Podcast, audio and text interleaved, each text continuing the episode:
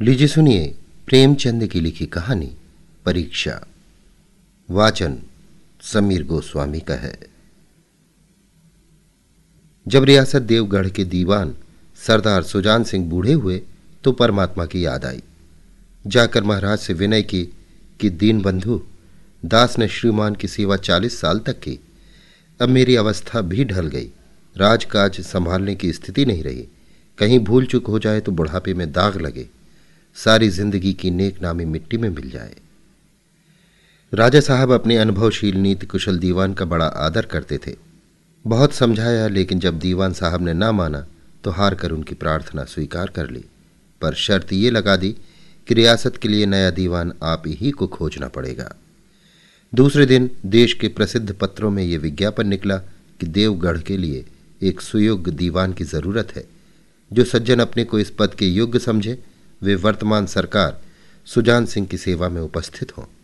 ये ज़रूरी नहीं है कि वे ग्रेजुएट हों, मगर हष्ट पुष्ट होना आवश्यक है। मंदाग्नि के मरीज़ को यहाँ तक कष्ट उठाने की कोई ज़रूरत नहीं। एक महीने तक उम्मीदवारों के रहन सहन, आचार विचार की देखभाल की जाएगी। विद्या का कम, परंतु कर्तव्य का अधिक विचार किया जाएगा। जो महाशय इस परीक्षा में पूरे उतरेंगे, वे इस उच्च पद पर सुशोभित होंगे। इस विज्ञापन ने सारे मुल्क में तहलका मचा दिया। ऐसा ऊँचा पद और किसी प्रकार की कैद नहीं, केवल नसीब का खेल है। सैकड़ों आदमी अपना अपना भाग्य परखने के लिए चल खड़े हुए। देवगढ़ में नए नए और रंग बिरंगे मनुष्य दिखाई देने लगे। प्रत्येक रेलगाड़ी से उम्मीदवारों का एक मेला सा उतरता। कोई पंजाब से चला आता था, कोई मद्रास से। कोई नई फ़ैशन का प्रेमी, कोई पुरानी सादगी पर मिटा हुआ। पंडित और मौलवियों को भी अपने अपने भाग्य की परीक्षा करने का अवसर मिला। बेचारे सनत के नाम रोया करते थे।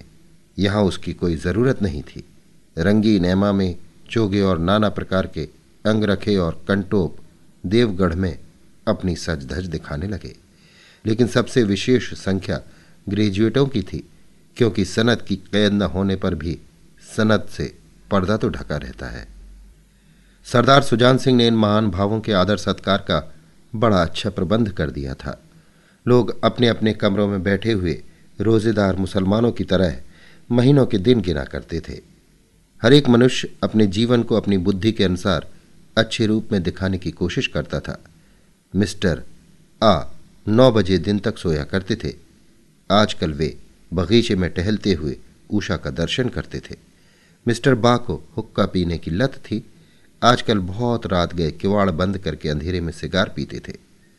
मिस्टर दा, सा और जा से उनके घरों पर नौकरों की नाक में दम था। लेकिन ये सज्जन आजकल आप और जनाब के बगैर नौकरों से बातचीत नहीं करते थे। महाशय का नास्तिक थे, हकसले के उपासक। मगर आजकल उनकी धर्मनिष्ठा देखकर मंदिर के पुजारी को पदच्युत हो जाने की शंका लगी रहती थी। मिस्टर ला को किताब से घृणा थी, परंतु आजकल वे बड़े बड़े ग्रंथ देखने, पढ़ने में डूबे रहते थे। जिससे बात कीजिए वो नम्रता और सदाचार का देवता बना मालूम होता था।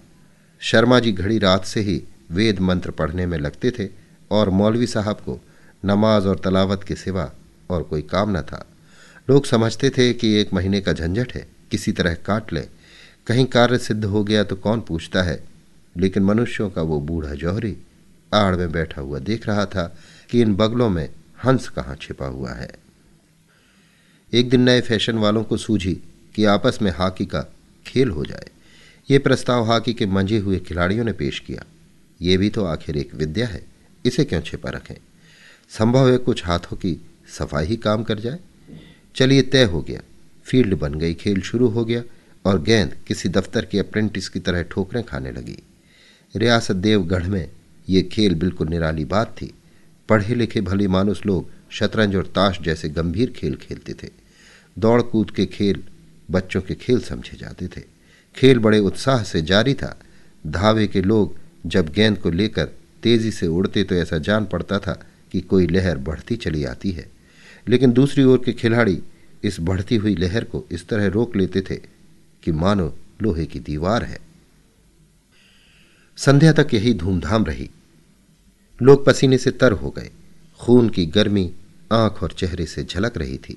हाँफते हाँफते बेदम हो गए, लेकिन हार जीत का निर्णय न हो सका। अंधेरा हो गया था। इस मैदान से जरा दूर हटकर एक नाला था। उस पर कोई पुल ना था। पथिकों को नाले से चलकर आना पड़ता था। खेल अभी बंद ही हुआ था और खिलाड़ी लोग बैठे दम ले रहे थे कि एक किसान अनाज से भरी हुई गाड़ी लिए हुए उस नाले में आया। लेकिन कुछ तो नाले में कीचड़ था और कुछ उसकी चढ़ाई इतनी ऊँची थी कि गाड़ी ऊपर न चढ़ सकती थी। वो कभी बैलों को ललकारता, कभी पहियों को हाथ से ढकेलता, लेकिन बोझ अधिक था और बैल कमज़ोर। गाड़ी ऊपर को न चढ़ती और चढ़ती भी तो कुछ दूर चढ़कर फिर खिसक कर नीचे पहुँच जाती। किसान बार बार ज़ोर लगाता और बार बार झुंझलाकर बैलों को मारता, लेकिन गाड़ी उभरने का नाम न लेती। बेचारा इधर उधर निराश होकर ताकता, मगर वहाँ कोई सहायक नज़र न आता। गाड़ी को अकेले छोड़कर कहीं जा भी नहीं सकता। बड़ी आपत्ति में फंसा हुआ था। इसी बीच में खिलाड़ी हाथों में डंडे लिए घूमते घामते उधर से निकले। किसान ने उनकी तरफ़ सहमी हुई आँखों से देखा, परंतु किसी से मदद मांगने का साहस ना हुआ। खिलाड़ियों ने भी उसको देखा मगर बंद आँखों से, जिनमें सहानुभूति न थी। उनमें स्वार्थ था, मद था, मगर उदारता और वात्सल्य का नाम भी न था। लेकिन उसी समूह में एक ऐसा मनुष्य था जिसके हृदय में दया थी और साहस था। आज हॉकी खेलते हुए उसके पैरों में चोट लग गई थी। लंगड़ाता हुआ धीरे धीरे चला आता था। अकस्मात उसकी निगाह गाड़ी पर पड़ी, ठिठक गया। उसे किसान की सूरत देखते ही सब बातें ज्ञात हो गईं। डंडा एक किनारे रख दिया। कोट उतार डाला और किसान के पास जाकर बोला, मैं तुम्हारी गाड़ी निकाल दूँ? किसान ने देखा एक गठे हुए बदन का लंबा आदमी सामने खड़ा है। झुककर बोला, हुजूर, मैं आपसे कैसे कहूँ? युवक ने कहा मालूम होता है तुम यहाँ बड़ी देर से फंसे हो। अच्छा तुम गाड़ी पर जाकर बैलों को साधो, मैं पहियों को ढकेलता हूँ। अभी गाड़ी ऊपर चढ़ जाती है। किसान गाड़ी पर जा बैठा, युवक ने पहिए को ज़ोर लगाकर उकसाया। कीचड़ बहुत ज़्यादा था। वो घुटने तक ज़मीन में गड़ गया, लेकिन हिम्मत न हारी। उसने फिर ज़ोर किया। उधर किसान ने बैलों को ललकारा। बैलों को सहारा मिला, हिम्मत बन गई। उन्होंने कंधे झुकाकर एक बार ज़ोर किया तो गाड़ी नाले के ऊपर थी। किसान युवक के सामने हाथ जोड़कर खड़ा हो गया। बोला, महाराज, आपने मुझे उबार लिया। नहीं तो सारी रात मुझे यहाँ बैठना पड़ता। युवक ने हंसकर कहा, अब मुझे कुछ इनाम देते हो? किसान ने गंभीर भाव से कहा, नारायण चाहेंगे तो दीवानी आपको ही मिलेगी। युवक ने किसान की तरफ़ गौर से देखा। उसके मन में संदेह हुआ, क्या ये सुजान सिंह तो नहीं है? आवाज़ मिलती है, चेहरा मोहरा भी वही। किसान ने भी उसकी ओर तीव्र दृष्टि से देखा। शायद उसके दिल के संदेह को भाप गया। मुस्कुरा कर बोला, गहरे पानी में बैठने से ही मोती मिलता है। निदान महीना पूरा हुआ, चुनाव का दिन आ पहुँचा। उम्मीदवार लोग प्रातःकाल से ही अपनी किस्मतों का फैसला सुनने के लिए उत्सुक थे। दिन काटना पहाड़ हो गया। प्रत्येक के चेहरे पर आशा और निराशा के रंग आते थे। नहीं मालूम आज किसके नसीब जागेंगे। न जाने किस पर लक्ष्मी की कृपा दृष्टि होगी। संध्या समय राजा साहब का दरबार सजाया गया। शहर के रईस और धनाढ़ लोग, राज्य के कर्मचारी और दरबारी तथा दीवानी के उम्मीदवारों का समूह सब रंग बिरंगी सज धज बनाए दरबार में आ विराजे उम्मीदवारों के कलेज धड़क रहे थे। जब सरदार सुजान सिंह ने खड़े होकर कहा, मेरे दीवानी के उम्मीदवार महाशयो, मैंने आप लोगों को जो कष्ट दिया है, उसके लिए मुझे क्षमा कीजिए। इस पद के लिए ऐसे पुरुष की आवश्यकता थी, जिसके हृदय में दया हो और साथ साथ आत्मबल। हृदय वो जो उदार हो, आत्मबल वो जो आपत्ति का वीरता के साथ सामना करे और इस रियासत के सौभाग्य से हमें ऐसा पुरुष मिल गया। ऐसे गुण वाले संसार में कम है और जो है, वे कीर्ति और मान के शिखर पर बैठे हुए हैं। उन तक हमारी पहुँच नहीं। मैं रियासत के पंडित जानकीनाथ को दीवान पाने पर बधाई देता हूँ। रियासत के कर्मचारियों और रईसों ने जानकीनाथ की तरफ़ देखा। उम्मीदवार दल की आँखें उधर उठी, मगर उन आँखों में सत्कार था, इन आँखों में ईर्ष्या। सरदार साहब ने फिर फरमाया, आप लोगों को ये स्वीकार करने में कोई आपत्ति ना होगी कि जो पुरुष स्वयं जख्मी होकर भी एक गरीब किसान की भरी हुई गाड़ी को दलदल से निकालकर नाले के ऊपर चढ़ा दे। उसके हृदय में साहस, आत्मबल और उदारता का वास है। ऐसा आदमी गरीबों को कभी न सतावेगा। उसका दृढ़ है जो उसके चित्त को स्थिर रखेगा। वो चाहे धोखा खा जाए, परंतु दया और धर्म से कभी न हटेगा।